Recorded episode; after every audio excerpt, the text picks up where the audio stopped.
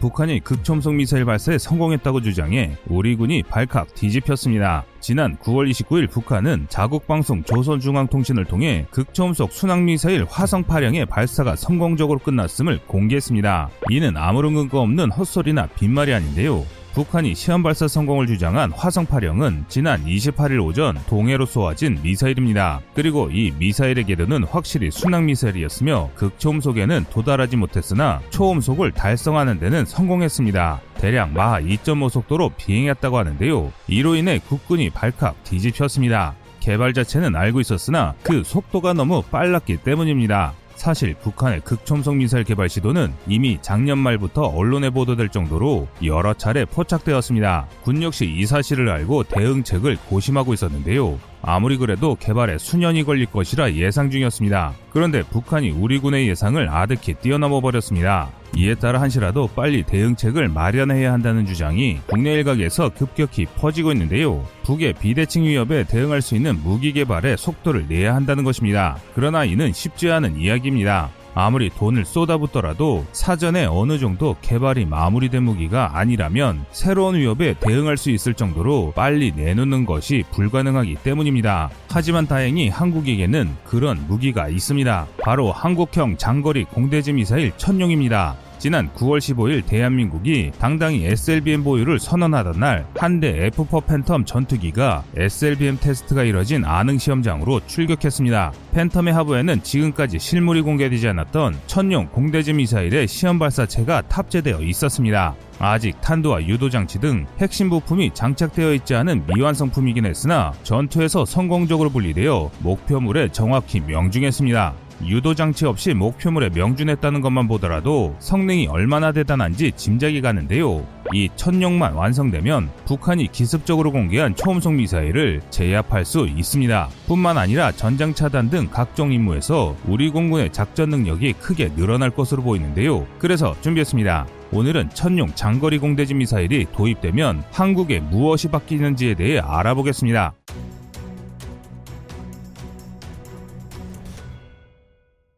지난 9월 29일 북한 노동당 기간지 노동신문은 국방과학원은 9월 28일 오전 자강도 용림군 도양리에서 새로 개발한 극초음속 미사일 화성파령 시험발사를 진행하였다라고 보도했습니다. 우리 군에 따르면 이 미사일이 발사된 시각은 28일 오전 6시 40분이었는데요. 이 때문에 우리 군은 발사 즉시 긴급 경계령을 발령하는 한편 긴급 브리핑을 개최해 북한의 미사일 발사 시험을 공개했습니다. 신형 백두정찰기 등 각종 감시정찰 자산을 확충한 덕에 빠른 대처가 가능했는데요. 하지만 아무리 감시정찰 능력이 향상되어도 이를 타격할 방법이 없다면 아무 소용이 없습니다. 물론 우리 군의 북한의 미사일 포대를 원거리에서 정밀 타격할 무장이 없지는 않습니다. 반대로 오히려 아주 많다고 할 수 있는데요. 대구 공군기지에 주동한 11전투비행단이 F-15K가 사용할 AGM-84H SLAM-ER KPD-350 타우러스 수백발을 운용 중입니다. AGM-84H SLAM-ER은 국군의 주력 대함 미사일이었던 AGM-84 하푼의 공대지 개량형인 AGM-84E 슬램을 다시 한번 개량한 미사일입니다. 길이 4.4m, 직경 34cm, 날개폭 2.2m, 총중량은 타우러스의 미사일의 절반이 안 되는 670kg입니다. AGM-84E 슬램에 비해 주 날개가 2배 이상 길어 안정적인 비행이 가능하며 GPS, INS 연령상 유도 장치를 복합 운용해 정밀성을 극대화했습니다. 하지만 슬램이얼 역시 재짐처럼 문제가 있었습니다. 무기 자체에 문제가 있기보다는 슬램이얼을 한국에서 사용하면 발생할 문제인데요. 슬램-ER에 사용된 주파수가 우리나라에서 쓰이는 민간용 통신 주파수와 같다는 사실이 뒤늦게 밝혀졌습니다. 이는 우리 군이 잘못한 것은 아닙니다. 우리 군은 2002년 6월 사업계획에 체결된 2003년 3월 슬램-ER의 주파수 자료를 보잉에 요구했습니다. 하지만 미국은 보안성 검토를 이유로 무려 21개월이나 승인을 내주지 않았습니다. 의도적으로 한국을 몰먹였다기보다 행정상의 문제에 가까웠지만 이렇게 지연이 되면서 문제가 발생했습니다. 2004년 12월 주파수 자료를 받은 우리 군은 2005년 2월 정보통신부에 주파수 사용인가를 요청했습니다. 그러나 정통부의 확인 결과 해당 주파수는 1997년 상용화된 PCS와 2000년 국제인증을 받은 무선통신용 CDMA 규격인 IMT-2000 주파수 대역과 중복된다는 사실이 발견됐습니다. 이에 따라 2005년 6월 사용불가 판정을 내렸는데요. 이에 공군은 2005년 7월에서야 주파수 변경을 시도했으나 이조차 어렵다는 정통부의 답변을 받았습니다. 결국 주파수 변경을 제작사인 보잉에 의뢰하게 되는데요. 보잉은 소프트웨어 개조와 비행시험에 1년이 소요되며 100만 달러 이상의 추가 비용 소모가 있을 것이라 통보했습니다. 결국 우리군은 전시의 주파수를 통제하기로 결정하고 훈련 시에는 해당 주파수를 사용하지 않기로 결정해야만 했습니다. 반대로 국산 무기였다면 제작 과정에서 해결할 수 있었던 문제로 어이없는 이유로 멀쩡한 장비의 운용성이 크게 떨어진 것입니다. 이 때문에 군은 방산 비리가 아니었음에도 엄청난 비난을 받아야 했습니다. 게다가 의도적인 납품 지원도 아니니 보상을 받지도 못했는데요. 그 결과 가해자는 없고 피해자만 있는 이 황당한 일을 겪은 군 내부에서 국산 유도 무기를 자체 생산해야 한다는 여론이 더욱더 힘을 얻게 되었습니다. 지난 5월 11일부터 13일까지 3일 동안 국방부공군 회관에서 에어로스페이스 컨퍼런스 2021이 개최되었습니다. 이 행사에는 무인비행기, 드론, 도심용 항공기, UAM, 전자전, 국산 제트 엔진 등 다양한 주제가 논의되었는데요. 그 중에 천룡 장거리 공대지 미사일도 있었습니다. 해당 컨퍼런스에서 ADD 관계자는 천룡 공대지 미사일의 테스트 예정에 대해 발표했는데요. 여러 종류의 순항 미사일을 개발한 대한민국이 왜 아직도 공대지 미사일을 개발하지 못했는지에 대한 설명도 있었습니다. 우리 군은 이미 국산 함대함 순항 미사일 해성, 함대지 순항 미사일 해룡, 지대지 순항 미사일 현무3를 성공적으로 개발해 빠르게 전력화했으며 최근에는 초음속 대함 미사일 역시 개발했습니다. 그러나 공대지, 공대함 순항 미사일만은 개발하지 못하고 있었는데요. 음속으로 움직이는 전폭기에 미사일을 결합하고 분리하는 것이 쉽지 않기 때문입니다. 전투기에 달리는 미사일은 마하의 속도로 비행하는 전투기 외부에 장비되었음에도 떨어지지 않고 전폭기와 연결을 유지할 수 있어야 합니다. 하드웨어와 소프트웨어가 동시에 연동되어야 하는데요.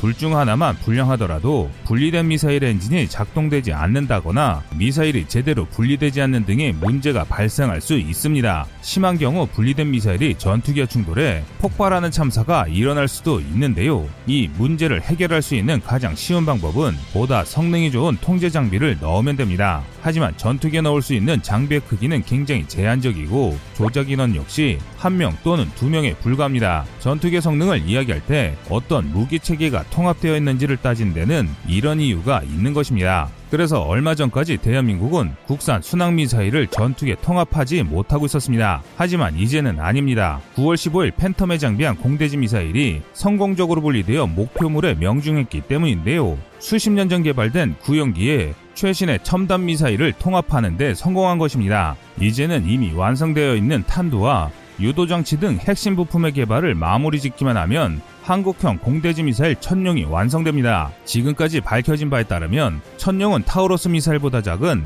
1.3톤 정도라지만 사거리는 오히려 100km나 늘어난 600km라고 전하고 있는데요. 600km면 대구 공군기지에서 이륙한 F-15K 편대가 춘천 정도에서 미사일을 발사하더라도 북한의 동쪽 끝인 경원군과 온성군을 공격할 수 있습니다. 즉, 이 정도의 사정거리는 보다 안전하게 북한전 지역을 상시 타격할 수 있는 것입니다. 성공적으로 시험 발사가 이루어졌으니 예정대로 10월 중으로 탐색 개발을 마치고 본격적인 체계 개발과 양산이 시작될 것으로 보이는데요. 빠르면 2020년대 중후반, 늦어도 2020년대 후반이면 본격적인 양산 및 전력화가 가능합니다. 그러나 이는 거저 얻은 성과가 아닙니다. 꾸준히 공대지 무장을 연구하고 신무기를 개발했기에 이렇게 빠른 성과를 낼 수 있었던 것인데요. 그 대표적인 성과물이 한국형 GPS 유도폭탄 KGGB입니다. 한국형 GPS 유도폭탄 KGGB는 사거리가 100km에 달하는 활강 유도폭탄입니다. 전투기에서 분리해 적을 공격하는 구식폭탄에 GPS 유도장치와 활강용 날개를 달아 사거리와 오차를 크게 줄인 것인데요. 성능이야 발당 수십억에 달하는 슬램ER이나 타우러스 같은 고성능 공대지 미사일에 비해 크게 부족하지만 이보다 더욱 중요한 가격이 정말 저렴합니다. 발당 1억 정도에 불과하기 때문인데요. 이는 전시의 수많은 갱도 진지를 파괴하는 우리 공군에게 굉장히 유용한 무기입니다. 2006년부터 본격적인 개발을 시작해 2013년 개발을 완료하고 2014년 생산을 시작했습니다. 만약 KGZB가 조금만 더 빨리 개발됐다면 2011년 연평도 포격전이 벌어졌을 때 북한군을 말 그대로 끝장낼 수 있었을 겁니다. 2011년 당시 우리군은 F-15K를 이용한 보복을 고심했으나 전면전이 일어날 수 있는 상황에서 핵심 시설을 타격할 슬램이어를